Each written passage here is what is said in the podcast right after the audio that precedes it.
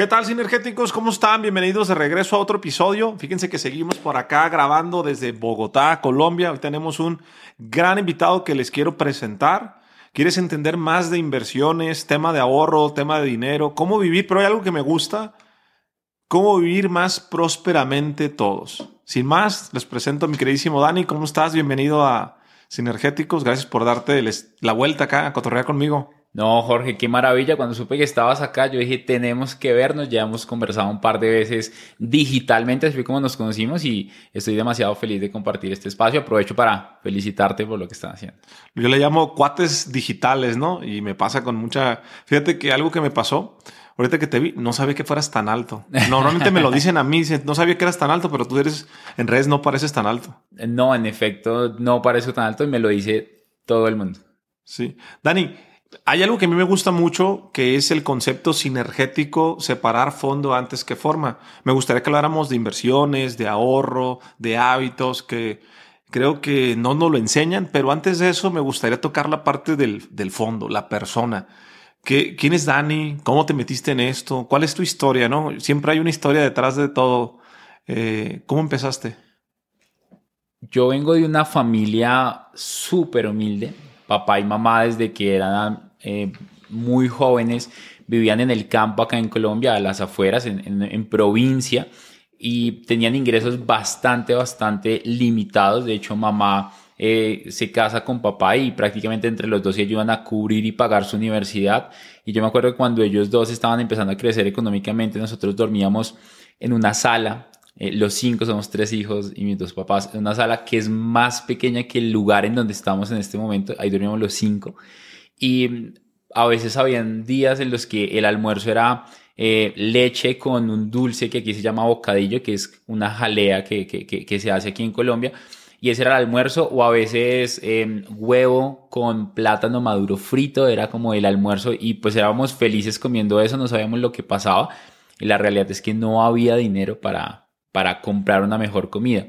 Hoy por hoy papá y mamá son libres financieramente, son profesionales los dos, empleados, hoy están pensionados por su profesión porque llevan más de 30 años trabajando y se pensionaron también antes con bienes raíces. Yo crecí con ese ejemplo después de vernos viviendo en una habitación, luego hoy teniendo tranquilidad financiera y paz y luego de ver eso y ver que aún así, aunque mi papá, mamá, mis hermanos y yo tenemos una tranquilidad financiera, me frustra bastante ver primos, tíos y tías que hoy no tienen esa tranquilidad financiera y me rompe el corazón ver cómo la gente sufre por dinero cuando hay tantas herramientas hoy para ganar más, mantener más y multiplicar más. A raíz de esto, mi estandarte es ayudar a un millón de familias a que sean prósperas y libres financieramente hablando porque al final se puede con las herramientas correctas y si mi familia lo hizo, yo quiero que todas las personas lo vivan porque me frustra de corazón ver cómo sufren tanto por dinero y creo que hoy más que nunca es por lo que menos habría que sufrir,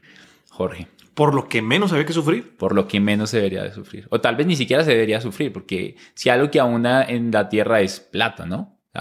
todo, o sea, este set, eh, esta mesa, la gente que nos está escuchando en un celular, en un computador, todo le costó dinero. O sea, lo que más abunda es dinero y son cosas. Y hay un tema detrás de eso y es que hace, hace un rato estaba haciendo una mentoría privada a una de mis estudiantes y me habló de todos los problemas y dentro de la conversación me empezó a decir, me siento sola, tengo baja autoestima, mi hijo está muy mal, es una, es una estudiante peruana, no sé qué hacer, no sé cómo, cómo crecer financieramente hablando. Y si empezamos a quitar toda la parte financiera, me siento sola, me siento mal emocionalmente, eh, es una señora madura de tal vez 60 años para arriba, eh, me siento sin propósito y no sé qué hacer. Entonces yo empecé a conectar con propósito, con pasión, con felicidad. Yo le dije, tú no quieres plata, tú quieres ser feliz. Nadie quiere plata arriesgando su felicidad. Y los que lo hemos hecho, luego decimos, ¿qué carajos hice? Debía haberlo hecho diferente. ¿Hacer dinero desde tu punto de vista es fácil? Desde mi punto de vista es muy fácil. Demasiado. De hecho, piensa en algo por un momento y es, cuando tú eras pequeño, no sé si tuviste algún amigo, un primo que vendía cositas en el colegio. Yo era de los que vendía dulces o los que iba a hablar con los profesores, organizaba las fiestas en el colegio y vendíamos y era muy sencillo hacer dinero. O sea, recoger dinero es muy sencillo. Lo que es difícil es empezar a desapegarte del concepto como tal de dinero, porque mucha gente le parece tan importante el dinero que le parece más importante que lo que hace para conseguir el dinero. Y ahí está la frase que el fin justifica los medios, pero muchas veces el medio que yo estoy utilizando para conseguir ese dinero, que muchas veces termina convirtiéndose el fin, me termina llevando a conseguir dinero para costa de mi felicidad. Y yo no quiero tener plata siendo infeliz. Y cuestiona a las personas que están escuchando este podcast. Y no sé si en algún momento te pasó y es, crezco tanto económicamente a un costo emocional tan alto que llega un punto donde me siento así y digo, ¿qué putos estoy haciendo acá? No quiero eso en mi vida. De hecho, creo que hay un cable que tenemos mal estructurado. Yo conozco mucha gente, déjame decirte, que, que les digo, yo tengo 38 años, ¿no? Este año cumplo 39 y hoy he entendido que mi riqueza más poderosa es mi salud, ¿no? De hecho, en mi libro así lo digo, mi riqueza es mi salud, ¿no? No hay nada más que esto. Tengo algunos socios que son más jóvenes y les digo, enfócate, baja de peso, amigos y conocidos. Me dice, ya que tenga dinero, me preocupo por estar sano, ¿no? Y la gente piensa que cuando tienes dinero, de hecho yo lo pensé, como tengo muchas carencias y fui muy pobre, entonces dije, cuando tenga dinero voy a ser feliz y estaba gordo y tenía colesterol y me pegó gastritis y ácido úrico. Estrés. nada, andaba, este, no tenía cuello yo de lo que estaba, que me tenía malos hábitos para comer y todo el asunto. La pregunta es, ¿De dónde viene ese concepto de si tengo dinero voy a ser feliz? Creo que pasa un montón y hoy gracias a Internet pasa mucho más. Antes de empezar a grabar ese podcast hablábamos de algunas personas que en Internet muestran la vida tan perfecta y veamos una influencer que, o sea, todas las fotos que vimos de este influencer, todas eran la vida perfecta. O sea, no había nada más perfecto que las fotos. O sea, hasta tú te cuestionas, puta, yo, yo, qué estoy haciendo con mi vida. Mira, las ideas perfectas, el cuerpo perfecto, la esposa perfecta, el esposo perfecto, ganas un montón de plata. Entonces, creo que el error nace en lo que nosotros compramos de la felicidad. La gente cree que quiere dinero, Jorge. O yo eso pensaba. Yo creía que quería dinero pero no es el dinero. Y cuando yo entendí que lo que yo quería, lo que yo quería realmente no era dinero, todo cambió en mi vida porque empecé a dejar de buscar dinero por buscar lo que realmente quería yo. ¿Qué es lo que realmente quería yo? Lo que el dinero puede comprar, lo que el dinero me permite hacer. ¿Qué es lo que el dinero te permite hacer? Tener un estudio tan chingón como estos y llevar el mejor contenido a muchas personas que lo necesitan. ¿Qué es lo que el dinero puede comprar? Una experiencia en Disney con toda mi familia. ¿Qué es lo que el dinero puede comprar? Una experiencia viajando a fin de año con la familia de mi novia a Vietnam a ver cosas extraordinarias para pasarla muy bien. ¿Qué es lo que el dinero puede comprar? El dinero puede comprar tranquilidad para mi familia para que al final no se preocupe por lo que realmente em, no importa que en este caso sería el dinero, sino por las cosas más importantes. Muchas personas sacrificamos tiempo y esfuerzo eh, para conseguir dinero y luego, ah, no compartí con mis hijos, no compartí con mis papás, no compartí haciendo cosas que realmente me hacían feliz. Entonces, cuando yo compré la idea de que el dinero era lo que yo estaba buscando, me di cuenta que estaba trabajando para conseguir dinero a costa de mi salud, a costa de mi paz, pensando que el dinero era la felicidad y ahora lo que yo busco no es el dinero, yo busco lo que tiene detrás para mí tanto sentido y tanto significado que no importa si da dinero, porque cuando no importa si da dinero yo me vuelvo tan bueno haciéndolo que cuando lo hago tantas veces porque lo amo hacer, no me importa si da dinero, me termino volviendo el mejor. ¿Tú por qué estás en este podcast? tú amas este podcast. O sea, yo veo conectando con personas y disfrutas conectar, disfrutas eh, tu concepto. o sea, ¿Cuánta gente ha comprado el concepto que tú tienes? Demasiadas, millones de personas lo han comprado. No solamente porque de dinero, sino porque hace tan feliz a las personas que al final la gente dice, wow, eso es tan power que yo estoy dispuesto por pagar por estar en compañía de Jorge. Yo estoy dispuesto por pagar por estar cerca de Jorge. No porque tú querías hacer dinero con esto. De hecho, lo estábamos hablando antes. Tu objetivo con esto era compartir una filosofía de vida que era conectar con más personas, que uno más uno no es dos, sino es tres, hagamos sinergia. Y cuando cambias el concepto de yo no busco dinero, sino busco paz, busco pasión, busco propósito, busco felicidad, y lo que hago me da eso, no importa el dinero. Y, y aquí es lo cabrón, Jorge. Cuando no importa el dinero es cuando más llega. Y es difícil de entender, ¿no? Sí. Dani, regresándonos al tema de tus papás, dices de provincia, eran muy pobres y alcanzaron esa libertad y ese bienestar financiero. ¿Cuál fue la ruta de tus papás para lograrlo? Que esa es una muy buena pregunta. Mamá.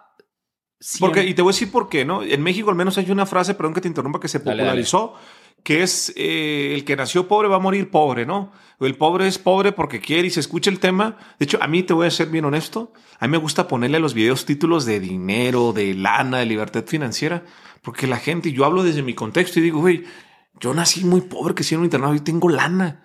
La gente tiene que entender que se puede, pero hay como una percepción o un estado de ignorancia que la gente nace jodida y dice, ya nací jodido. Claro. No sé, no sé cómo es en Colombia, en México se dice, el que nace para tamal del cielo le caen las hojas, el que nace para maceta del corredor no pasa, o sea, ya es, es, la de los ranchos, es que es la cruz que me tocó.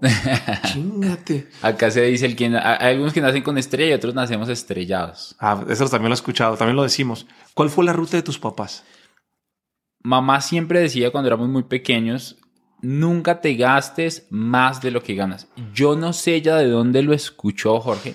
Sin embargo, mamá decía, no hay que gastarse más de lo que se gana. Y me parece muy particular que hoy hay tantas personas que piensan que la administración, por ejemplo, del dinero es demasiado compleja. Y si lo vemos en, en puntos, tres punticos sencillos. No te gastes más de lo que ganas. Ahorra, que ahorita vamos a hablar un poco del ahorro, e invierte. Ya, ahora, todos estos tres puntos tienen un desenlace bien interesante, pero mamá y papá, no sé dónde lo, lo, aprendieron, pero no gastaban más de lo que ganaban. De hecho, nuestra vida era muy austera, muy, muy, limitada, muy controlada al principio. Luego, con mucho esfuerzo, gastábamos en un par de beneficios. Me acuerdo mucho la Navidad que nos regalaron un televisor de 14 pulgadas con fondo y eso era la bomba, un PlayStation para mi hermano y otro televisor para mi hermano mayor y fue como el, o sea, pasaron 10 años para que nos regalaran algo así y era la sensación del momento. Entonces, papá y mamá, con estos tres consejos que te acabo de dar, construyeron, ¿te acuerdas que vivíamos en, un cuartico que era más pequeño que esto? Ese, ese predio mi mamá lo compró con deuda se endeudó por un montón de tiempo, que de hecho odia las deudas, aunque sirvan para apalancarse en bienes raíces. Lo compró Jorge y empezó a pagarlo poco a poco y por eso vivíamos en un cuartico, porque lo que ellos hicieron fue empezaron a construir el segundo piso en la misma casa para pasarnos a vivir al segundo y arrendar el primero. Entonces, ¿qué hizo ella? Uno, no se gastaba más de lo que ganaba, empezó a ahorrar, con eso compró su propiedad y luego empieza a invertir. ¿Qué hizo ella? Compra su propiedad, con papá empiezan a hacer una alianza muy bacana, un trabajo en equipo, construyen el segundo piso y cuando construyen el segundo piso empiezan a recibir una arriendo. Y ahí yo no lo entendí. Yo creo que en ese momento algo pasó con papá y mamá y es que se dieron cuenta que el juego no estaba en lo que ganaban por su trabajo, sino en lo que ganaban por sus inversiones. Y en ese momento, luego construyen el tercer piso en la misma casa y ya no era una arriendo, Jorge, eran dos. Hoy tres, cuatro, cinco, tienen varias casas. A ellos les encanta el modelo que es comprar una casa en un barrio popular, en un barrio eh, clase media, incluso media baja, eh, grandes de esas viejas de, de, clásicas que hay en estos barrios, eh, y adecuarlas por apartamentos y arrendarlas. este tipo de modelo da una rentabilidad mucho más atractiva que comprar un apartamento nuevo o usado pequeño y rentarlo, que da una rentabilidad del 6% en rentas eh, o el 8% de rentabilidad anual eh, bruta y al final este tipo de casas pueden generar una rentabilidad hasta del 12% de mi ingreso, que es algo ya muchísimo más interesante. Esa ruta fue la que siguieron con muchísimo esfuerzo era comida, leche con bocadillo. Habían días que no había que comer, había navidades en las que no habían muchos regalos. Eh, me acuerdo una que mi mamá nos cuenta llorando que mi mamá tenía que caminar a veces para llegar a su trabajo. Mi mamá no tenía a veces con quién dejarnos cuidando, nos dejaba a veces solos cuando éramos muy pequeños. Una vez yo solo y, y pequeño me fui llorando desde mi casa caminando hasta el hospital. Mamá es enfermera. Y, y mamá hoy se lamenta mucho el no haber podido estar con nosotros porque tenía que estar trabajando para levantar su hogar. Y hoy que puedo hablar con ella ya después de ver esto y riéndonos es, no hay mejor ejemplo para mí que mostrarnos lo que teníamos que hacer y no decirnos lo que teníamos que hacer, porque yo crecí con ese ejemplo, Jorge. Daniel, te quiero hacer una pregunta, pero para hacerte esta pregunta voy a hacerte previamente una que pareciera, decimos en México que trae jeribilla, pero no, solamente es para generar un precedente a, a mi segunda pregunta. En México, en más de 120 millones de mexicanos, es conocido en mi país que el 50% de la población vive en pobreza. O sea que la barrera y la desigualdad es muy fuerte. He venido dos veces a Colombia y, me, y creo que tenemos muchas similitudes México con Colombia. Solo hay cosas que de repente no entiendo, ¿no? Como el sector 1, 2, 3, eso no lo decimos. Aquí lo estratificamos, sí. Sí, está como muy claro. En Colombia, me dabas una estadística cuando estábamos comiendo unas hamburguesas. ¿Cuánto es lo que gana el 80-90% de los hogares en Colombia? El Observatorio Fiscal de la Universidad Javeriana, que es una de las universidades más importantes en Bogotá, hizo un estudio. Los observatorios lo que hacen es estudios estadísticos para luego plantear qué hace la sociedad y cuál es su comportamiento. Entonces, el Observatorio de la Universidad Javeriana estudió los hogares colombianos y sacó esta estadística que es abrumadora. El 90% de los hogares colombianos, Jorge, ganan menos de 4 millones de pesos colombianos al mes. ¿Cuánto es eso en dólares? Porque en pesos mexicanos esto debe sonar un montón de plata. 4 millones de pesos eh, colombianos son en este momento que el dólar está como en casi 4 mil pesos, mil dólares. Escúchenme esto. Hoy en Colombia, el 90% de los hogares, no personas, hogares, ganan menos de mil dólares mensuales. ¿Eso qué quiere decir? Que es la combinación de una pareja, tal vez de papá y mamá, uno o dos hijos, que de pronto uno de esos hijos ya está trabajando y combinando lo que ganan los cuatro o la familia, ganan menos de mil dólares en Colombia. ¿Eso qué quiere decir? Que si alguien en Colombia, su núcleo familiar gana 1.500 dólares, está en el 10% de los hogares con más dinero en el país. Es abrumador. En Colombia hay más de 50 millones de habitantes. Eso quiere decir que si fueran esos hogares, el 90% de esos hogares gana menos de mil dólares mensuales. Para México serían como 18 mil pesos más o menos. Y entonces aquí viene la pregunta que te quiero hacer. Porque creo que por eso luego en las redes sociales se genera tanto hate o se polariza tanto cuando se habla de dinero, ¿no? Porque la mayoría de la población lo que no tiene es lana. Si nos están escuchando, que es la base de la, población que nos está escuchando, y tú de repente dices que hacer dinero es fácil eh, o puede ser difícil, pero hay vehículos, pero hay caminos, ¿Qué le dices entonces? Y la gente siempre contesta esto. ¿Cómo quieren que ahorre si yo voy al día? ¿Cómo quieren que ahorre si yo gano el mínimo? me alcanza para lo que... No, este güey, está, no, este, este mi rey, este... le llaman... ¿Cómo? ¿White chicken you? White chicken. Este, están hablando otro idioma, son de otro mundo. Y digo, no, no va por ahí. Entonces la pregunta ahora sí es...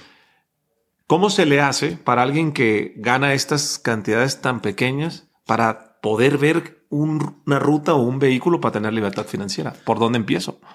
En el 2019, Jorge, yo estaba en Orlando, Florida, con eh, John Maxwell en, un evento y conocí a un polaco, a un general polaco que iba a certificarse con John Maxwell. Nos sentamos eh, en la cena y la conversación él me preguntaba algo que, que me mm, causó mucha intriga y me dijo, ¿qué es lo más importante para el crecimiento? Porque empezamos a hablar un poco de la historia y yo le dije, the most important thing to growth is the environment. Y empezamos a hablar sobre eso. Lo más importante para el crecimiento es el ambiente en donde yo estoy. Y me encanta contar la historia de la flor de loto. La flor de loto es una flor que nace del lodo, del barro, de la tierra. Pero, ¿cuántas es, millones de especies de flores hay y cuántas nacen en el lodo? Una, la flor de loto. Entonces, si tú quieres empezar a ganar más, y en el ambiente y el entorno en el que estás no son personas que hablan de dinero, porque hablar de dinero es tabú. Por eso estos temas son como tan molestos para muchas personas. Me acuerdo que yo hice uno en TikTok, se volvió viral, 300 mil reproducciones en 2, 3 horas, y luego de eso empiezan a responder comentarios como, ah, ¿cómo quieres que ganemos dinero? Algo muy como lo que estábamos hablando. Ah, pero no, pues habló el ricachón, ah, habló el millonario, ah, no, pero... Y era muy interesante desde la energía en la que lo estaban haciendo. Pero si mi entorno no son personas que están buscando ganar más mantener más e invertir más, yo cómo voy a ser una persona de esas. Al final, a mí me encanta una frase y es, el que anda entre la miel, algo se le pega. Y si yo estoy con personas que están buscando ganar más, yo voy a ganar más. Entonces, lo primero es el ambiente. ¿Quieres ganar más? Tienes que empezar a hacerte amigo de personas que ganan más. No que sean empresarios, ni que sean independientes, ni artistas, ni tienen que ser millonarios. ¿Quieres ganar un poquito más? Hazte amigo de amigos tuyos que ganen un poquito más. Yo no tengo amigos. Bueno, pues busca personas que ganen un poquito más. Si tú ganas mil dólares mensuales y te haces amigo, no, 200 dólares mensuales y te haces amigo de personas que ganan 500, pues vas a empezar a entender cómo piensan, cómo hablan, cómo sienten y cómo actúan. Ahí empezaría yo. Y si estoy en una colonia pobre donde todos somos pobres, ¿de quién me hago amigo? ¿Cómo le hago para buscar ese ambiente? Normalmente este tipo de colonias, que me parece bien interesante, no tiene... Y, es, y, es, algo que pasa, ¿no? La educación en este tipo de espacios es demasiado retante. O sea, en estos espacios la educación de calidad no es la mejor. Ahora, si tú estás escuchando este podcast y de casualidad estás en uno de esos espacios, piensa algo. Y es que en la colonia donde tú hay, donde tú estás, donde tú vives, siempre hay una persona que gana más. Sí. Siempre, y no importa cuál. No, pero el que gana más también gana muy poquito a comparación de, no importa, hay alguien que gana más. Y si hay alguien que gana más, hay que preguntarse, ¿por qué gana más? Yo me acuerdo cuando yo estaba creciendo, nosotros crecimos, yo nazco en Bogotá pero crecimos en una ciudad cerca a, Bogotá, en un pueblo pequeño, una provincia pequeña, de menos de 25 mil habitantes. Y era muy chistoso ver esto. Sin embargo, había personas que no tenían estudios, que ni siquiera habían terminado la primaria eh, y se habían dedicado a hacer negocios. Y eran personas que hoy generaban al mes lo que muchas personas generan al año en el pueblo, que era un pueblo pequeño, eh, humilde, pero había ese tipo de personas. No importa en qué colonia tú estás, hay alguien que gana más que tú. Si tú hoy eres el que más gana en esa colonia, pues tú probablemente ganas más en esa colonia por dos razones. Una, estás haciendo negocios con las personas de la colonia y este tipo de negocio se hace aportándoles y sirviéndoles en algo. Si tú les sirves en algo, eh, ganas más. Por ejemplo, muchas veces en este tipo de espacios que lo he visto, el que tiene la tienda de barrio, el que tiene un, un establecimiento de víveres, generalmente tienen dinero. ¿Por qué? Porque provee un servicio a toda la colonia que la mayoría de las personas no. ¿Quieres ganar más? Tienes que aportar más. ¿Qué aportas más? Lo que la gente necesita. Entonces, o eres porque eres alguien que aporta valor dentro de la colonia, por eso ganas más. O dos, es porque tienes un empleo en otro lugar, en otra empresa, en otra colonia, en donde hay personas que ganan más que tú. Y ahí yo tengo que conectar con alguien que gane más que yo. ¿Quieres ganar más? Conecta con alguien que gana más que tú. Porque si alguien ya lo hizo, yo también puedo hacerlo. Pero si nadie lo ha hecho, porque también eso es lo que yo creo, no, pero es que es muy difícil, nadie lo ha hecho. Si nadie lo ha hecho, Jorge, yo me repito, yo voy a ser el primero. Me gusta. En Colombia, Dani, ¿qué es pobre, clase media y alta? Justo con las cifras que te compartí, aquí tengo otras cifras, y es que clase alta en el país, según el Observatorio de la Universidad Javeriana, es que personas o familias que ganan 6.400.000, que deben ser más o menos unos 1.500 dólares. Si ahorita tú me decías que 1.000 dólares son unos 18 mil pesos, 1.500 dólares deben ser como unos 29 mil pesos, 26 mil pesos, algo por ese estilo una familia que gana eso en Colombia es categorizada como clase alta. ¿Por qué? Porque si lo comparamos con el resto de la población, que el 90% de los hogares gana menos de 4 millones de pesos, que son mil dólares, pues lo que va a pasar es que ya yo estoy en la clase más alta del país. Ahora, aquí no estamos hablando de las personas más ricas del país, pero la clase alta está ahí. Clase media ya empieza a ser personas que ganan un salario mínimo colombiano, que son 1.600.000 pesos aproximadamente, que eso deben ser unos 300 a 400 dólares americanos. al mes. Al mes. Clase media. Al mes. Clase media. Por las estadísticas que te estaba compartiendo. A partir de ahí para arriba, ya empieza a ser clase rica, que son personas, familias que ganan más de 4 millones de pesos que son, vamos a hablarlo todo en dólares para, para que se pueda entender mucho más fácil. Mil dólares, lo que ganan las, menos de mil dólares es lo que ganan las familias más pobres del país, que es el 90% del país, los hogares. Los que ganan 1.100 dólares como hogar están en el 10% del país. Eso empieza ya a ser parte de una clase alta dentro del país según esta categoría. ¿Qué es lo que pasa? Las personas que están ahí, por ejemplo, alguien gana 1.600.000 pesos, que son unos 400 dólares. Si tengo tres personas en mi casa que ganan 400 dólares, son 1.200 dólares, ahí yo empiezo a ser parte de los hogares de clase alta del país porque estamos en el 10%. Y luego de eso ya empieza a venir la clase baja o pobre, que ya empiezan a ser personas que son independientes, que tienen tienditas o locales eh, en la calle o que son independientes, que los independientes hay de todos los estratos. Un doctor que atienda a pacientes de forma independiente por consultorio es un independiente que puede ganar poco dinero como puede ganar mucho dinero. Igual un abogado, como, como es tu caso. Y al mismo tiempo hay personas que venden cosas en los semáforos. Él también es independiente, los dos manejan su tiempo en teoría, pero el valor, y aquí es donde hablamos del tema de cómo gana más plata, el valor que aporta el abogado, el valor que aporta el médico a una persona que va a buscarlo es diametralmente opuesto. Por eso el médico puede ganar más, por eso el abogado puede ganar más que yo simplemente venderte, y aunque tal vez va a sonar feo, venderte una botella con agua no es que aporte mucho valor. Hay muchas empresas que ya lo están haciendo. Sí. Entonces, si tú quieres ganar más, ¿Qué vas a hacer para ganar más aportando más? Porque tú quieres vender botellas de agua para ganar más. No, vendiendo de a una no vas a ganar más. Tienes que vender 10, 20, mil o más. Dani, ¿la clase media piensa que es rica en Colombia o la clase media piensa que es pobre? ¿Cómo está el tema de percepción? Realmente no. O sea, la, la clase media en Colombia piensa que está mal económicamente. la mayoría de las personas, yo, yo tengo 32 años y desde que tengo memoria, cuando empiezo a hablar de conceptos del dinero, la mayoría de las personas, si, si tú categorizas mi familia, en medida que fue creciendo, nosotros éramos clase media como baja, luego clase media y ahorita estamos en clase media alta. Mis papás no son millonarios, pero dice Camilo, no somos ricos, pero se pasa bien rico. Y al final de esto están tranquilos, que vuelve al punto de lo que decía al principio, yo no quiero plata, yo quiero tranquilidad, yo no quiero plata, yo quiero felicidad.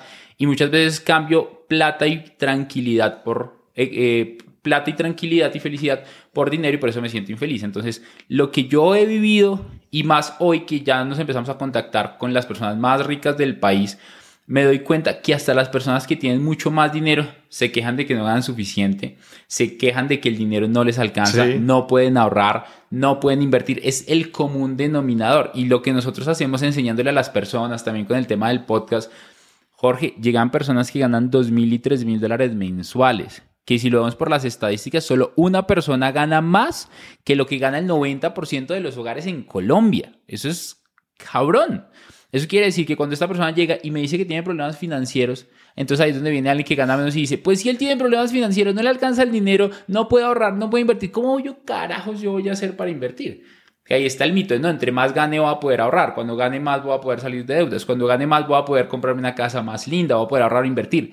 Esto es totalmente falso. Entonces, la gente que está en clase media del país, incluso algunos que están en media alta, porque no saben estas estadísticas, eh, se quejan constantemente del dinero, tienen deudas malintencionadas. Em, hay, hay, algo que no, yo no sé si pasa en México, no sé si Colombia es el único lugar donde pasa, y es que tenemos una cultura financiera del ego.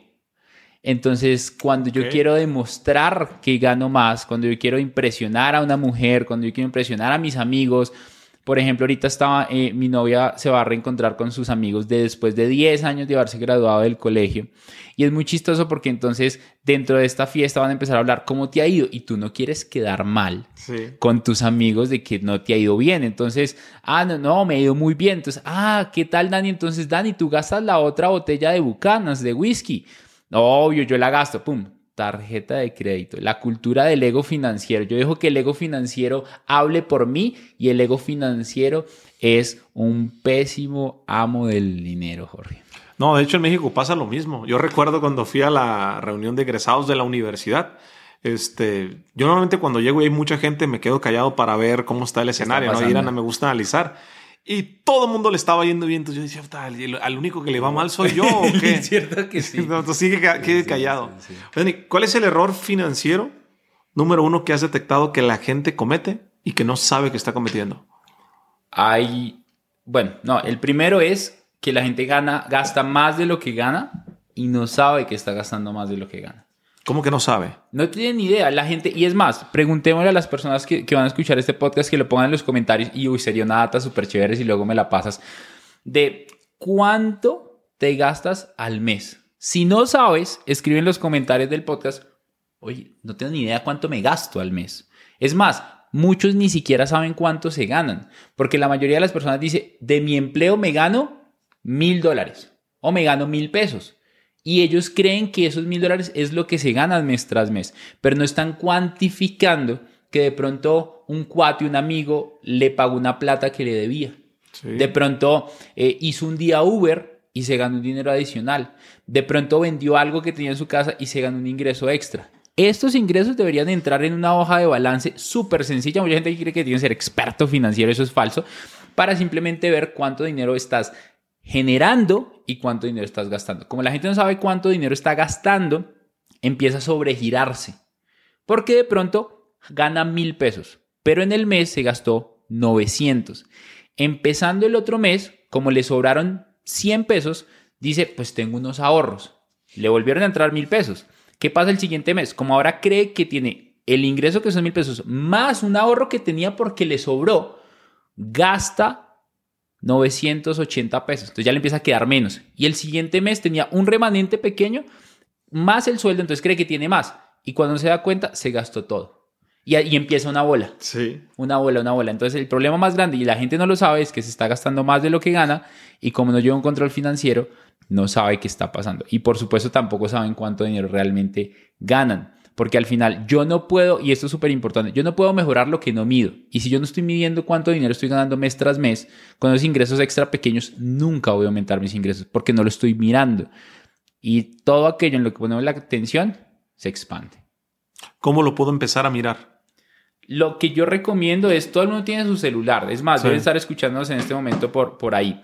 Todo el mundo tiene su, su celular. ¿Qué, ¿Qué, haría yo? O bueno, ¿qué empecé a hacer yo? Esa es una muy buena pregunta. Yo, yo empecé a trabajar como ingeniero ambiental, empecé a ganar como unos mil dólares mensuales. O sea, yo ganaba lo que gana, más de lo que gana el 90%, o sea, una locura. Yo no lo sabía en ese momento, ya casi como 8 o 9 años. En ese momento, cuando yo empecé a ganar ese dinero, pasó algo muy interesante y es que yo no entendía porque nunca me sobraba, interesante, aunque crecí con el ejemplo, o sea, cuánto me sobraba, cuánto ganaba y tampoco cuánto gastaba. Entonces, después de muchos problemas, incluso peleé con papá y mamá porque ellos eh, tratando de educarme me mostraron mis falencias. Yo obviamente era inmaduro, estúpido y pues no les ponía atención que me, que me frustra y me duele bastante, bastante ver cómo hay tanto joven hoy que no valora lo que su papá y su mamá hayan hecho por él, que no son agradecidos porque yo no fui agradecido, que no valoran que al final, aunque a veces vemos que papá y mamá son duros con nosotros, todo lo que hacen es desde un amor infinito, que mamá me decía una frase muy seguida, que ya casi no me la dice, eh, hijo, tú lo vas a entender hasta que tengas tus hijos tú no me vas a entender ahora y por eso piensas que yo te estoy molestando y jodiendo la vida. Entonces lo primero que yo hice fue empezar a anotar en un grupo de WhatsApp que creé. WhatsApp es el único lugar donde puedes crear eh, WhatsApps de grupos de una sola persona. Ahí creo un grupo yo solo y empiezo a anotar ahí todos mis gastos, Jorge, y mis ingresos. Lo que yo quiero crear es una cultura de control financiero, porque entonces aquí la gente dice, no, pero qué pereza empezar a mirar cada centavo que yo me gasto, eh, cómo voy a anotar absolutamente todo lo que me gasto en, Internet? por ejemplo, hoy que tenemos Rappi en el celular o cualquier plataforma de delivery, es muy fácil que tú te gastes 50, 100 dólares así y no te des cuenta que te los estás gastando. Entonces, en el momento en el que yo empiezo a anotarlos todos, más allá de ser tacaño, no sé qué en México dicen ser codo, eh, más allá de ser eso, es que necesitas ponerle un control financiero a en qué se me está yendo la plata. Entender qué está pasando con el dinero. No me preguntes cómo, Jorge, no me preguntes cuándo. Solamente sé que yo empecé a anotar todos mis gastos. Uno, una gaseosa, un refresco, eh, comida. Salí con la que me gustaba, eh, invité a mi novia al cine, eh, gasté tal cosa para mis papás, fuimos a cenar a tal lado todo el, taxi, el bus que cogía, el colectivo en ese momento, todo lo anotaba. Sumado a esto, yo estaba empezando también a anotar mis ingresos. No me preguntes en qué momento fue, pero mis ingresos pasaron de mil, Jorge, a 2000. Y yo no entendí por mucho tiempo cómo había sido eso, hasta que luego leí un libro y, explicaba como el concepto que, que, era muy sencillo y lo vi con mis papás y es, hasta que tú no le demuestres a papá y mamá que sabes administrar lo que tienes, papá y mamá no te deberían dar más. Lo que pasa es que hay papás alcahuetas que dicen, no sabes administrar mil, toda tengas diez mil. Hay otro papá y que fueron los míos, no sabes administrar mil, ah cabrón, entonces el otro mes no te doy. Tú ya ganas, tú deberías ahorrar y con eso deberías irte de fiesta. Tú ya ganas, ya deberías ahorrar, con eso deberías pagar tu transporte. Porque Jorge, yo fui súper conchudo, súper descarado con papá y mamá. Y aunque yo ganaba mil dólares mensuales, yo les pedía plata prestada para los taxis, para salir de fiesta, para irme de, de por ahí escape con alguna chiquilla que me gustaba.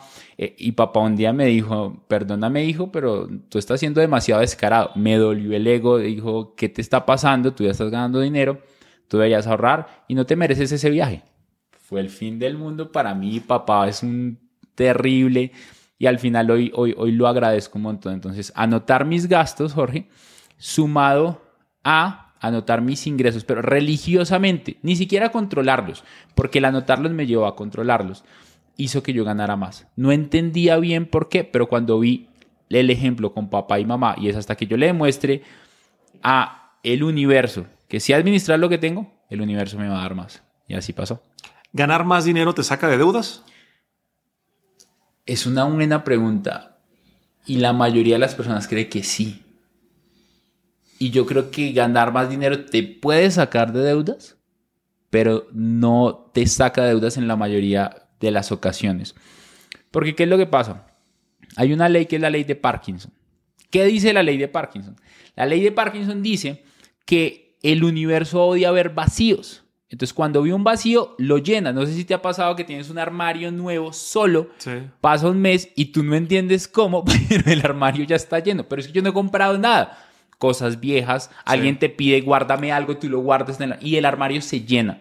Lo mismo pasa cuando ganamos más. Cuando ganamos más, gastamos más porque creemos que tenemos más capacidad de gastar más, porque como ahora gano más, y de hecho pasa muchísimo que las personas, eh, vean esa estadística, dos de cada tres personas que empiezan a, ganar más, en vez de salir de deudas, se endeudan más. ¿Y por qué se endeudan más? Porque mentalmente, yo digo, pero estoy ganando el doble. Ah, pero me subieron 30% el sueldo. Estaba apenas cubriendo mis gastos, pues ahora me debería sobrar 30%. Estoy más cómodo. ¿Y cuando ganas más, que hacen los bancos?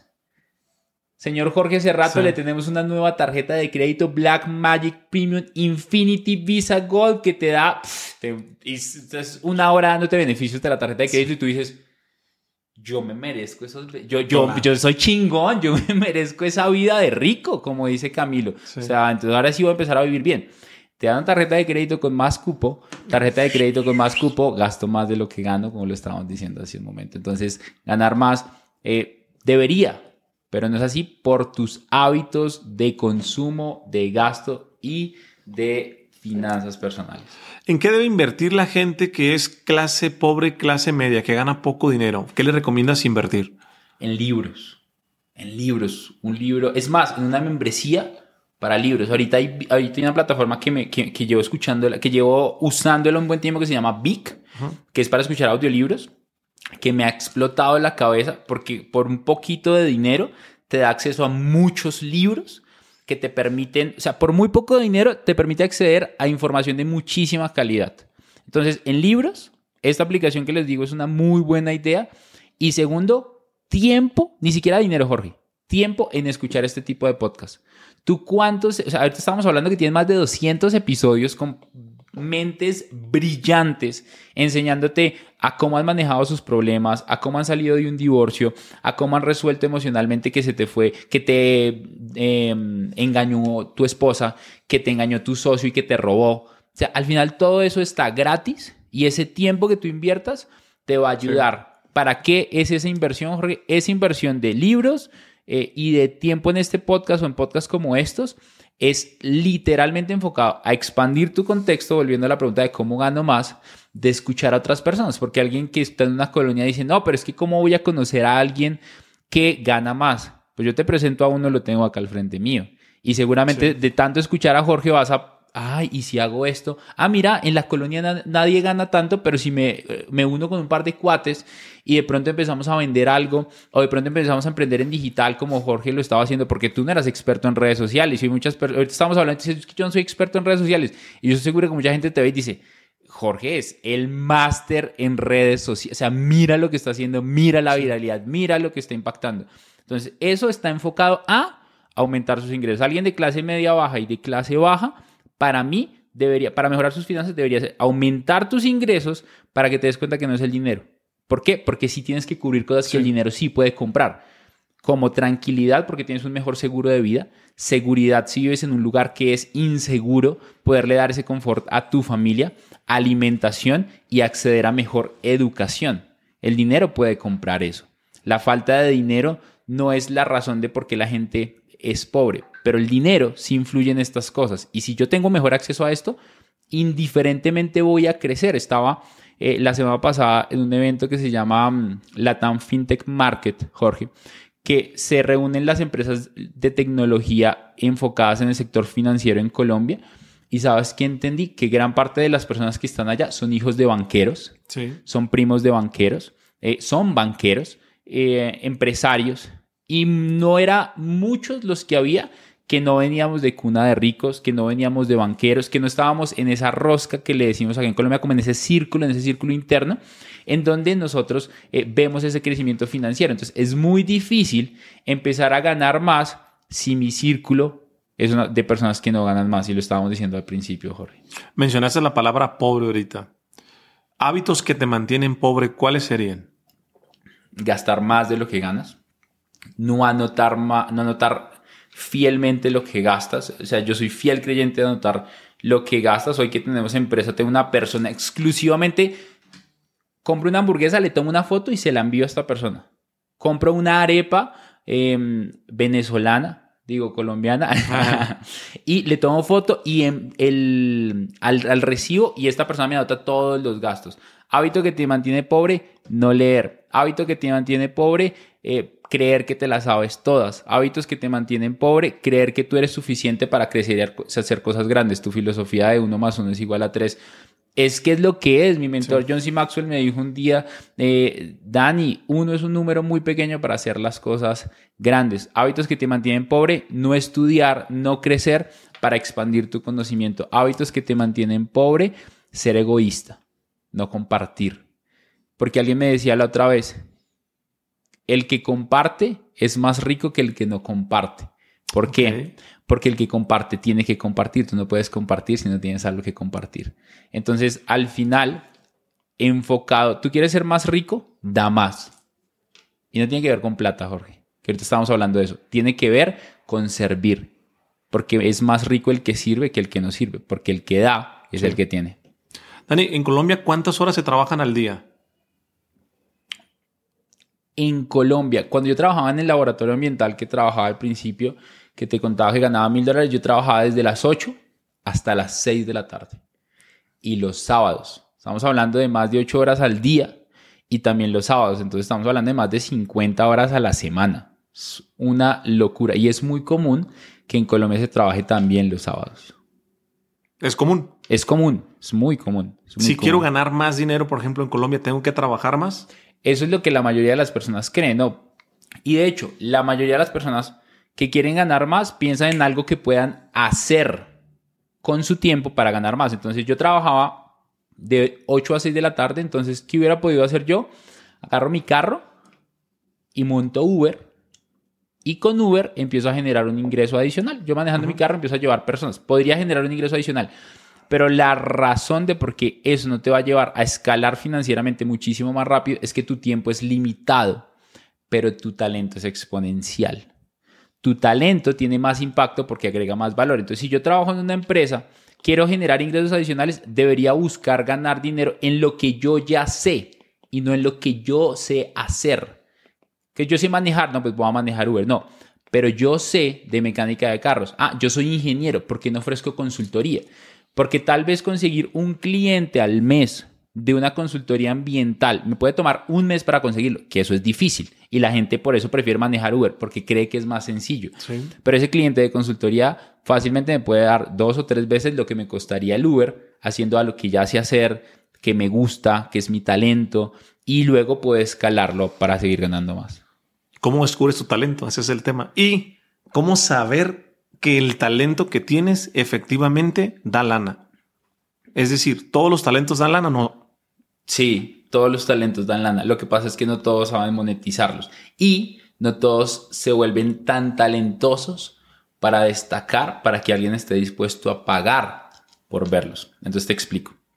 Lo que yo creo es que todos los talentos se pueden monetizar, sí, pero si tu talento es el mejor. Me explico. Todos tenemos un amigo que es muy chistoso. Sí. tú dices que ese cuate dice cualquier estupidez y todos nos reímos. Y tiene carisma, tiene empatía.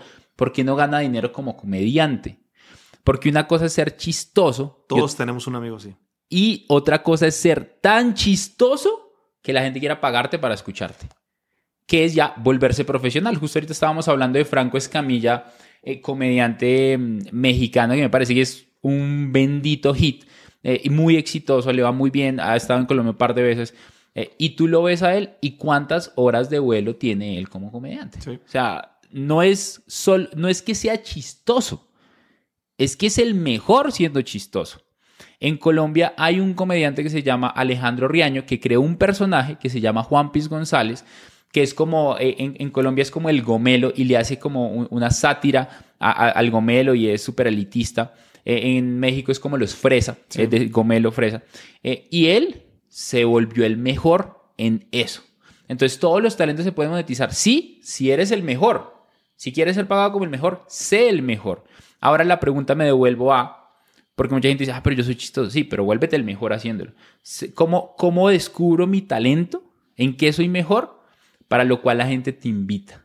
Entonces, si tú eres el alma de la fiesta, a ti te invitan para las fiestas. A mí me invitaban para las fiestas. Ay, Daniel, ven. ¿por qué?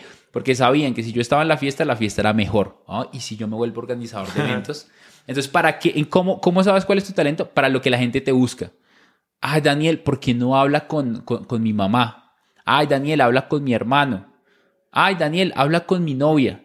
Es que tú eres bueno escuchando y dando consejos. Ah, mira, y si doy terapia. Para lo que la gente te busca, ahí hay algo que tienes que explorar. Segundo, en mi caso, yo pienso que tiene que estar alineado a algo que te guste hacer. Uy, yo soy bueno escuchando y dando consejos. ¿Te gusta hacerlo? No. Entonces no vas a disfrutar hacerlo. ¿Para qué hacerlo ahí? Ah, yo soy bueno dando consejos, pero no escuchando a la gente. Mm, no, no, no, no están en incoherencia, ¿verdad? Ah, yo soy bueno pintando. ¿Te gusta? Paso horas pintar y no me importa. Entonces empieza a explorar el talento y viene el paso dos. Después de que la gente te, ah, hazme un cuadro. Ah, mira. Entonces, ¿qué tal si empiezas a regalar cuadros y un día alguien te dice, ¿cuánto me vendes ese cuadro? Sin siquiera tú ofrecerlo. Pero como te gustaba y era algo en lo que la gente te buscaba, te gustaba y la gente te buscaba, Tú pasas horas haciéndolo y cuando pasas horas haciéndolo te vuelves el mejor y cuando eres el mejor te pagan como el mejor. Dani, en México decimos una frase, al que madruga, Dios le ayuda. Y otros dicen, no por mucho madrugar, amanece más temprano, que se contrapone. Para hacer lana, ¿es necesario levantarse temprano o no? Yo creo que tiene que ver con qué haces tú. Conozco amigos que tienen restaurantes y discotecas o bares en Bogotá. Ellos terminan su jornada a veces 3 de la mañana, 4 de la mañana. Ellos no van a madrugarte a las 5 de la mañana, están hasta ahora, pero son tan buenos creando experiencias, creando, aquí en Colombia decimos rumbas, crean unas rumbas de puta madre que tú dices, yo quiero estar en la rumba que hace Jorge porque es que esta fiesta es buenísima esa persona no va, es imposible que madrugue. Entonces creo que, creo, creo que con este tema del club de las 5 de la mañana, yo pienso que no se trata del club de las 5 de la mañana, se trata de anticiparse. Y no es el club de las 5 de la mañana, sino se trata de cómo me estoy anticipando yo a las oportunidades. Lo que pasa con las 5 de la mañana es que me permite anticiparme a lo que muchas personas no están haciendo. Entonces, yo creo que no son las 5, sino es cómo me estoy anticipando. Y le pregunto a los que están escuchando ese podcast, ¿cómo te estás anticipando para ahorrar? ¿Cómo te estás anticipando para ganar más? ¿Cómo te estás anticipando para invertir tu dinero? Porque aprender a invertir el dinero no tiene nada que ver con ser experto financiero, tiene que ver con anticiparse aprendiendo ahora que puedes hacerlo, que tienes ingresos, que estás escuchando esto, para luego empezar a invertirlos. Oye, Dani, vamos a pensar que ahorita Juan Pérez nos está escuchando va, y cada quien que se ponga el saco y dice, ¿sabes qué? Me hizo mucho sentido todo lo que está diciendo Dani. En este momento creo que he tenido malos hábitos financieros o he tenido hábitos de pobreza, pero quiero empezar a salir adelante. Nada más que tengo una bronca. Debo dinero. En este momento tengo deudas. ¿Cómo se habla con las personas que le debes dinero, cómo reestructuras una deuda o de plano te tiras de ficha, ¿qué le dices a la gente que hoy debe dinero, que ya entró en estado de conciencia y decir, por ahí no es, pero ya debo lana, ¿qué tengo que hacer?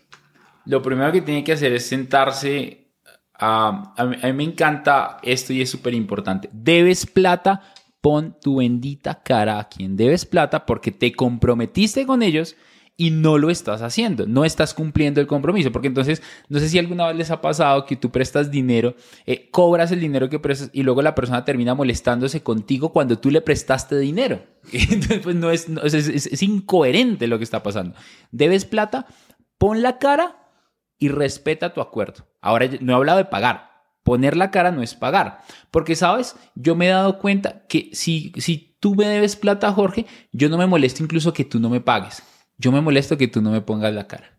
Yo me molesto que tú ni siquiera me contestes el WhatsApp. Yo me molesto ni siquiera de saber en qué carajos estás tú para saber por qué no me estás pagando. Entonces lo primero es, pon la cara en los bancos, pon la cara con las personas y compárteles tu situación. No está mal deber dinero, no eres la única persona que lo hace.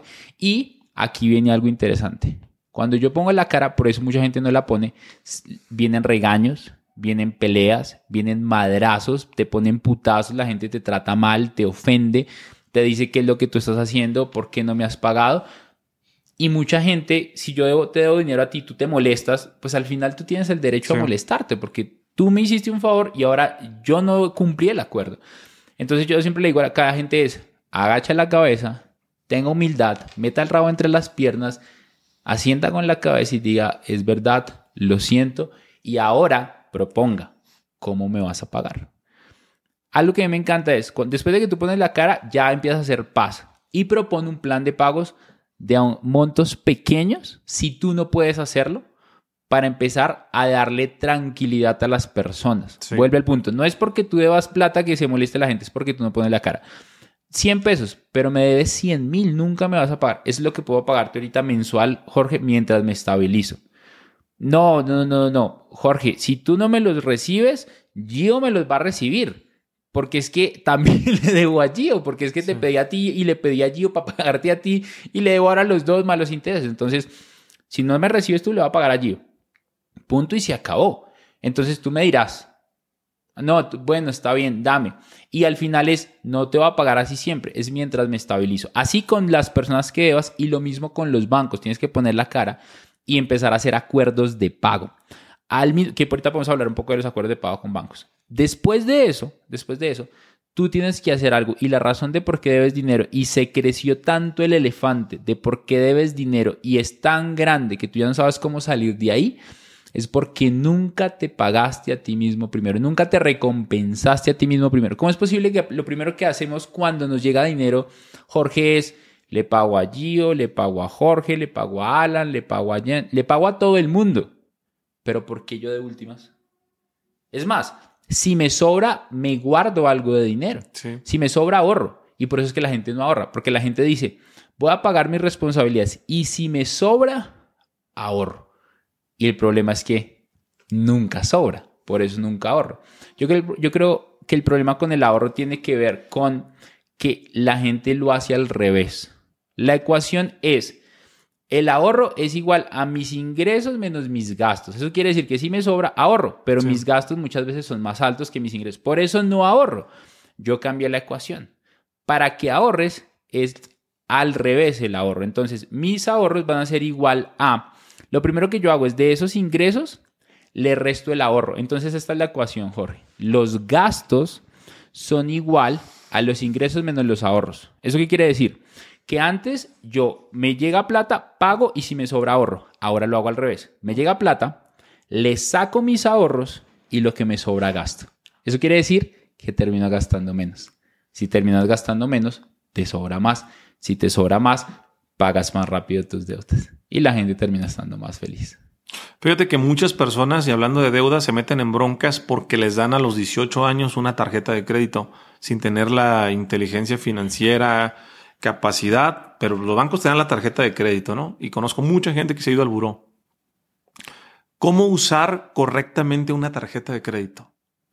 Aquí, aquí, voy a, aquí voy a decir algo que probablemente va a estar en contra de muchas personas y muchas personas creen que la tarjeta de crédito está mal y no está mal. El que está mal eres tú, tus hábitos. la tarjeta de crédito tú la dejas ahí y la tarjeta de crédito no hace nada, no le hace daño a nadie, no metí a nadie en buró de crédito.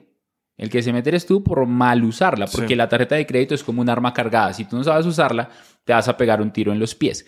Entonces, mi recomendación para las personas cuando tienen una tarjeta de crédito es, uno, la tarjeta de crédito es brutal para hacer historial crediticio y luego poderte apalancar para que el banco te preste más plata. Entonces, las tarjetas de crédito son brutales. A mí me encantan. Además que viajo gratis, tarjetas VIP, eh, tengo un montón de puntos, tengo salas VIP. O sea, es una locura el tema de las tarjetas. Seguros internacionales, seguros de vehículos, seguros de vida. O sea, una locura.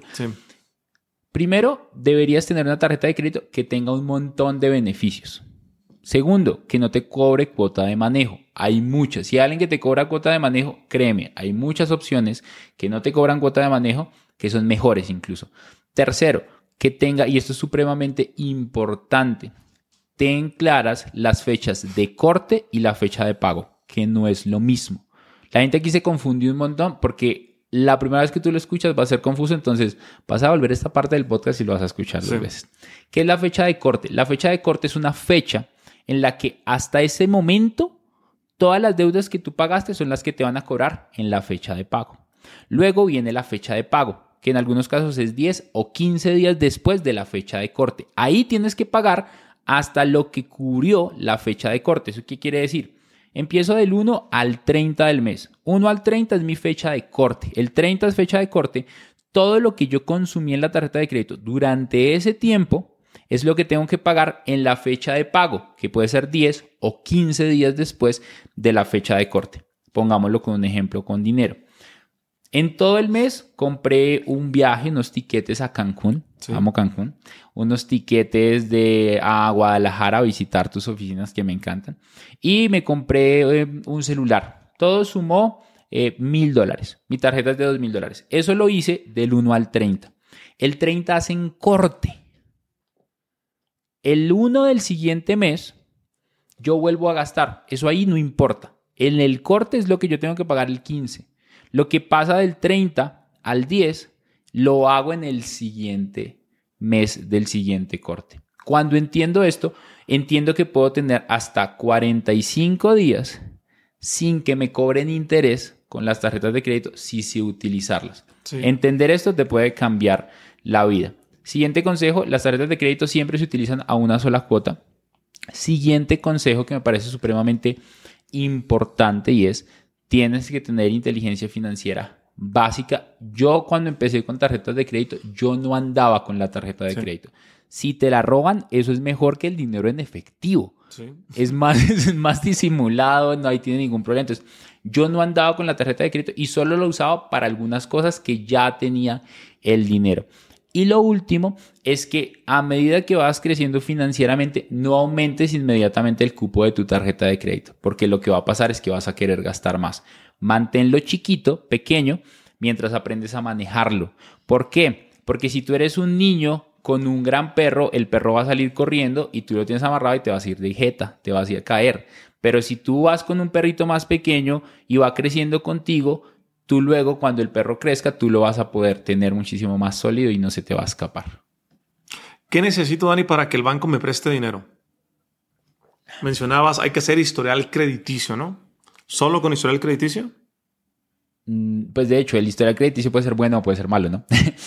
Entonces, el historial crediticio no es suficiente. El historial crediticio tiene que ser bueno. ¿Qué es lo que quiere mirar el, el banco? El historial crediticio es una parte y hay otra parte que tiene que ver con el historial de ingresos y gastos. Y esto es bien interesante.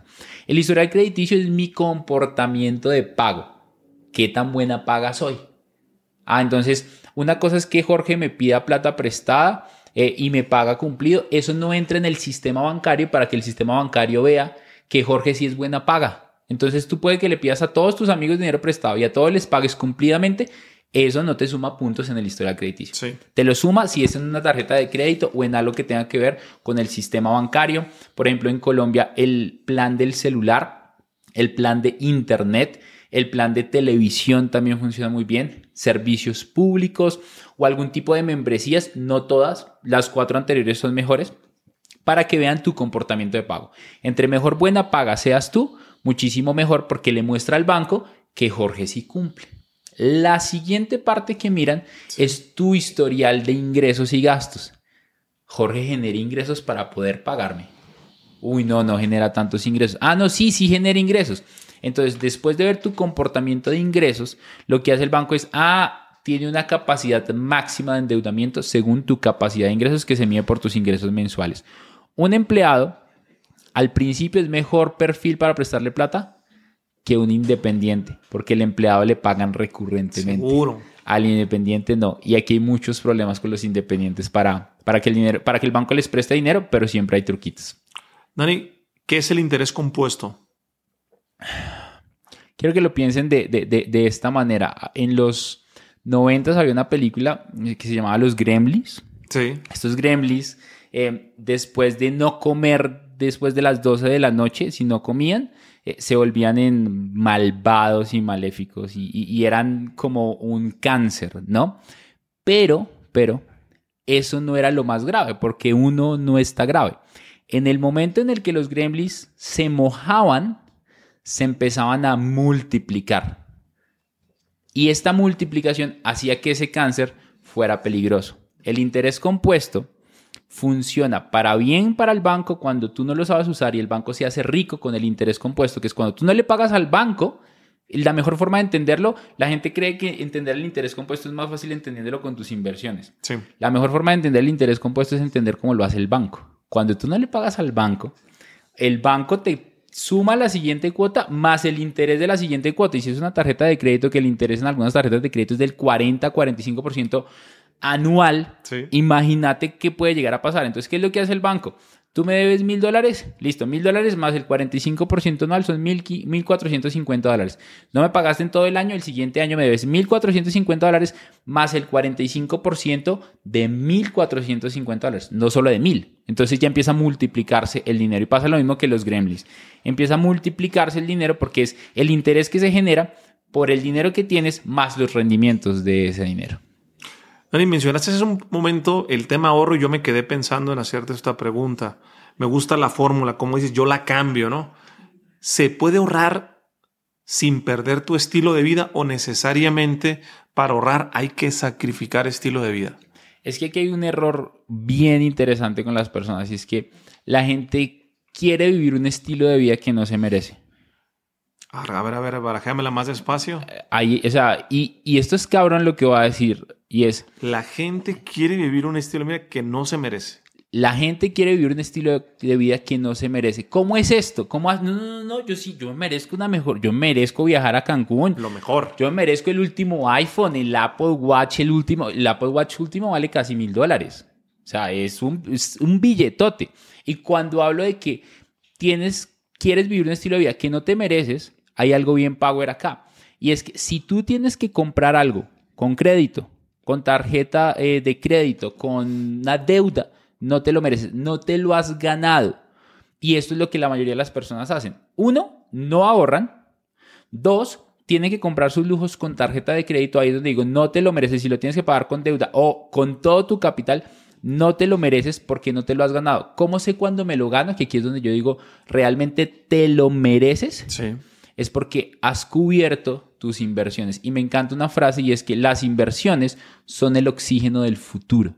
¿Eso qué quiere decir? Que si tú has ahorrado y has invertido, la clásica frase de Kiyosaki es que tus activos paguen eh, tus eh, gastos o que tus lujos se paguen por tus flujos. Sí. Eso es otro, ese es el nivel más alto de libertad financiera donde ya todos tus gastos están cubiertos por tus inversiones. Entonces ahí es donde yo le digo a la gente, no, güey, no te mereces ese reloj que te estás comprando. ¿Por qué? Porque no estás ahorrando. Y ese reloj mañana no te va a hacer más rico. Ese celular no te va a hacer más rico. Ese, es- ¿Qué pasa si mañana te enfermas y no puedes trabajar más? Ese reloj no te va a pagar el médico. Ese reloj no te va a pagar el taxi que necesitas para ir a la clínica. Pero eh, los ahorros, sin inversión incluso, sí te pueden permitir mañana comprar mejores medicamentos. ¿Cuántas familias conoces tú? Y, vean en su círculo cercano de personas que tienen cáncer.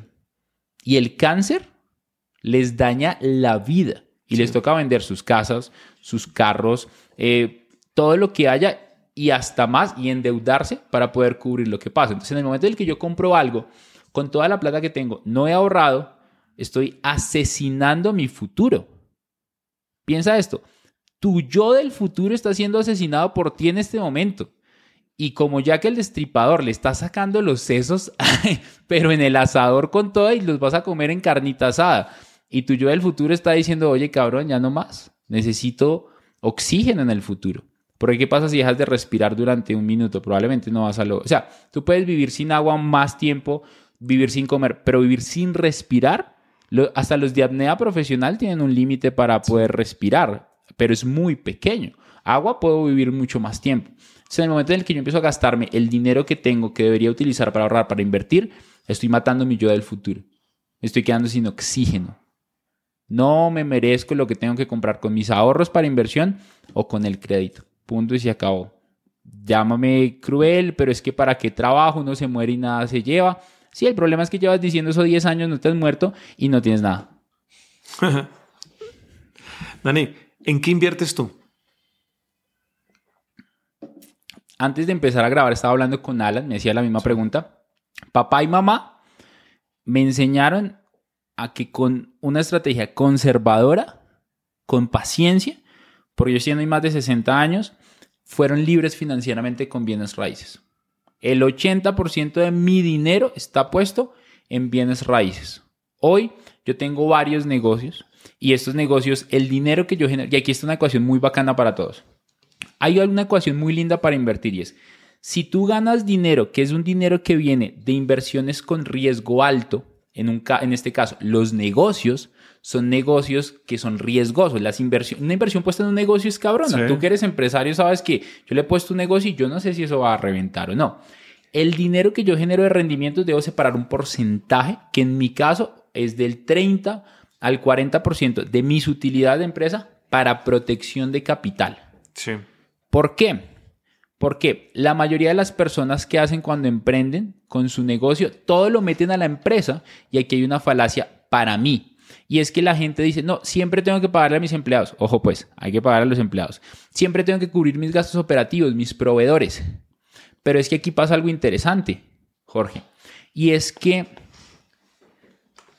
una mamá saca adelante a nueve hijos. Pero Jorge, nueve hijos no sacan adelante a una mamá. En la empresa, el dueño de la empresa puede sacar adelante la empresa, aunque tenga 50 empleados, pero 50 empleados no sacan adelante una empresa y el papá. Por eso para mí hay que ese dinero riesgoso hay que buscar protegerlo. ¿Para qué? Para protegerte a ti como dueño del negocio, porque si esto no llega a dar, tú tienes protección de capital y puedes empezar desde una escalafón muchísimo más alto. Entonces yo invierto hoy en bienes raíces el 70-80% de mi dinero. Luego hay un dinero que me encanta en el mundo de inversiones que lo llamo dinero de inversión de diversión. Y es no es el casino, o sea, no es para que te vas al casino, no es el casino. Yo hablo de diversión porque es divertido invertirlo ahí, porque es emocionante. Emocionante bueno y emocionante, no sé qué putas es, en qué momento me metí a esto. Y es criptomonedas, negocios. ¿Tienes algún amigo que quiere emprender? ¿Le crees a su negocio? ¿Le crees a su modelo? ¿Por qué no verlo?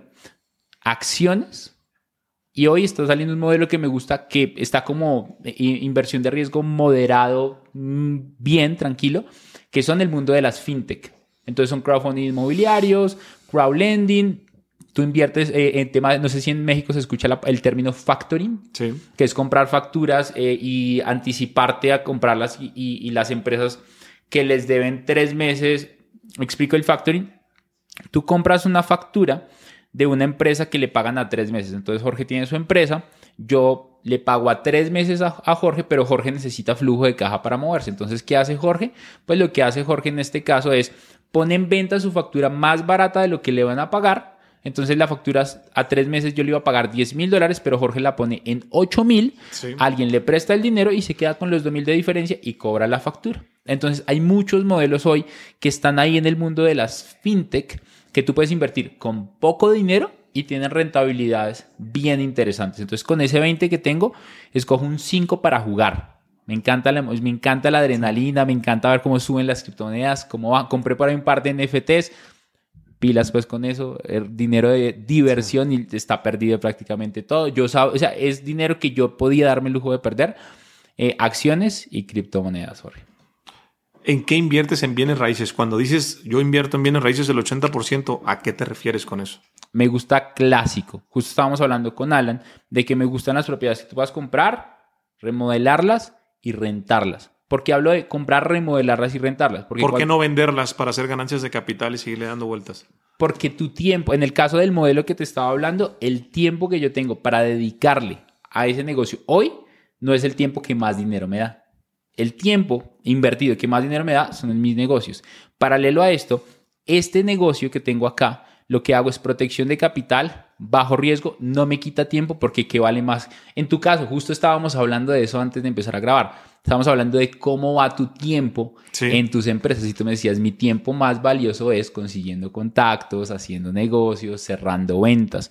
Lo mismo pasa acá. He querido trabajar un modelo ahorita porque como lo hago, compro, remodelo y arriendo. Este modelo es muy lindo porque como esperas un momento más, entonces el mercado se da un poco más de vuelta y mientras se da un poco más de vuelta, luego vender esa misma propiedad te puede dar mayores ganancias de capital y mientras tanto recibiste flujos de caja, que aquí es donde va una falacia de las personas que invierten cuando están buscando libertad Sí. financiera. La libertad financiera no se consigue con ganancias de capital, se consigue con flujos de caja, con muchos flujos, muchos, muchos flujos, porque la ganancia de capital tú siempre tienes que ir a conseguirla, a menos de que sea hacer un exit de tu empresa, lo vendes en 20 millones de dólares y tú dices, esto me alcanza para vivir toda mi vida porque soy organizado. Es- Este modelito es sencillito de hacer. Si le pegas a una buena para remodelarla, la puedes comprar muy barata y te da rendimientos de un 8, de un 10. Y si lo sabes hacer con otro modelito que está acá, que es volverlo eh, cool living, que no es cool dependiendo del lugar, es lo divides en cuartos o en habitaciones, lo rentas y te multiplica la rentabilidad a un 16 o un 20% anual, bruto, sin gastos, ¿no? Sí. ¿Cuál es el error más grande que has cometido en el mundo de las inversiones, Dani?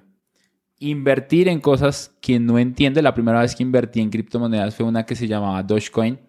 La embarré, la invertí como 3 mil dólares hace ya como 5 años y se cuatriplicó la inversión en 3 días.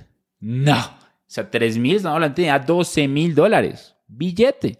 Luego de esto, yo dije, no, esto ya, to the moon, millonario con esta moneda. Sí. Una semana después yo me desentendí de eso, bajó a la mitad de la mitad de lo que yo había invertido. O sea, los 3 mil Sí. se habían convertido en 700 dólares. Y Yo, puta, ¿qué pasó acá? Porque yo no entendía que estaba comprando, no entendía que era muy volátil esa inversión en criptomonedas en ese momento. Y lo que me pasó fue que al invertir en algo que no conocía, no entendía el riesgo ni la oportunidad de ganar. ¿Qué hubiera hecho en ese momento si tuviera el conocimiento de ahora? Uno, nadie se hizo pobre por sacar ganancias. Men, invertiste 3 mil, ganaste 12 mil. Saca al menos tu inversión, no seas Sí. conchudo, descarado. Al menos saca tu inversión, no, protege, piensa. Dice mi mamá, es que hay que tener tres dedos de frente para darse cuenta que es una estupidez no sacar la plata. Yo. Luego de eso, deja solo las ganancias. Pero ya te- entonces, esos 750 se hubieran convertido tal vez en 200 o 300, pero eran las ganancias. Sí. Segundo, no debía haber invertido en algo que no entendía cómo funcionaba. Yo en ese momento no sabía nada de criptomonedas. Y tercero, algo que me gusta muchísimo de esto es diversificar el riesgo. Después de que ganas, hubiera podido sacar mi inversión más una rentabilidad. Estamos hablando de 12 mil dólares, estamos hablando de 300 a 400% de rentabilidad. Es una locura en una semana. Sí. Hubiera podido sacar 200%, sacaba 6 mil dólares y podía invertir ese dinero en otra rentabilidad, en otro algo más seguro. Diversificaba, restablecía y reajustaba mejor el portafolio y en ese momento tendría esa plata. No pasó por la estupidez colectiva. Dani, con lo que has aprendido hoy, con aciertos, con errores, si te ponen todas las redes sociales con traductor incluido para que des un mensaje para el mundo en un minuto, ¿cuál sería tu mensaje? Valora más a tus padres, respétalos, ámalos, no te imagines la sabiduría que tienen los viejos que tienes frente a ti. Te enseñan demasiado y tal vez el ego que yo tenía cuando era más joven no me dejaba aprender de ellos. Hubiera aprendido más de dinero, tendría más dinero ahorita, tendría más tranquilidad financiera si hubiera aprendido de papá y mamá. Pero mi arrogancia y mi estupidez de joven no me dejaba verlo. Le diría eso al mundo. Si pudieses volver a tus 20 años para darte un consejo a ti mismo, eh, ¿qué te dirías a tus 20? Ponte trucha en qué? Ahorra el 80% de lo que ganas. Yo vivía con mis papás, no tenía gastos, ahorrar el 80% de multimillonario hoy. ¿Qué significa cuando en Colombia dice no es papaya? Yo tengo dos personas que viven, eh, uno en Guatemala y otro en Argentina. Vinieron a trabajar unos meses acá y hace unas semanas salieron a las 11 de la noche de la oficina, ahorita vas a conocer, eh, y los robaron no dar papaya es no estar en el lugar equivocado, en el momento equivocado, con las cosas equivocadas. No dar papaya es em, no seas tonto, no seas confiado, no seas inocente, no, no seas ingenuo. Entonces ellos iban 10 de la noche, nunca nos había pasado nada, no me va a pasar nada ahorita y los robaron. O sea, y no es como que, o sea, a mí nunca me han robado en Bogotá y llevo toda mi vida en Bogotá. ¿Por qué les pasó a ellos si llevan menos de seis meses? Porque dieron papaya. Dieron papaya. Ok. Me gusta mucho esa expresión colombiana. Mi estimado Dani, agradezco mucho tu tiempo, tu disposición por venir aquí a aportarle a la comunidad, que estoy seguro que me aportaste a mí, le aportaste mucho a mucha gente, que ese es el propósito del podcast, hacer sinergia. Dani, por último, ¿qué significa para ti uno más uno es igual a tres? La primera vez que escuché el concepto en tus redes sociales me, me, me, causó como un cortocircuito a ello. ¿Por qué estrés? luego te empezaste a hablar de, del por qué estrés. Y hay algo que hoy entiendo que no había entendido en ese momento y es yo soy ingeniero, soy técnico, entonces uno más uno es dos, punto ya, matemáticamente no es tres. Pero cuando lo llevas al talento humano y te das cuenta de las personas como tal, uno más uno es igual a tres, porque el talento que tengo yo con el talento que tienes tú combinado no tiene fronteras. Las personas que tú conoces con las personas que yo conozco no tienen fronteras. Tus redes sociales con mis redes sociales no tienen fronteras. El entender que el talento combinado multiplica, me puede ayudar a ganar más dinero, que era una de las frases que empezábamos a usar en el podcast. Es correcto. Gracias por este espacio. Te felicito y, te admiro un montón y para mí es un honor estar acá contigo. Dani, para las personas que no te conocen, que es la primera vez que te están escuchando, que llegaron hasta el final, que quieren saber más de ti, ¿cómo te pueden buscar? Me pueden buscar en todas las redes sociales como Dani Rodice, Dani Rodice o Money Mastery Podcast en YouTube, que, que ahí tenemos nuestro podcast súper chévere. Bueno, pues ustedes que les gusta escuchar el podcast, vayan a escucharlo. Nos vemos en el siguiente episodio. Saludos. Hey guys, it is Ryan. I'm not sure if you know this about me, but I'm a bit of a fun fanatic when I can. I like to work, but I like fun too. It's a thing. And now the truth is out there. I can tell you about my favorite place to have fun. Chumba Casino. They have hundreds of social casino style games to choose from with new games released each week. You can play for free anytime, anywhere and each day brings a new chance to collect daily bonuses. So join me in the fun. Sign up now at ChumbaCasino.com. No purchase necessary. BGW. Void were prohibited by law. See terms and conditions. 18 plus.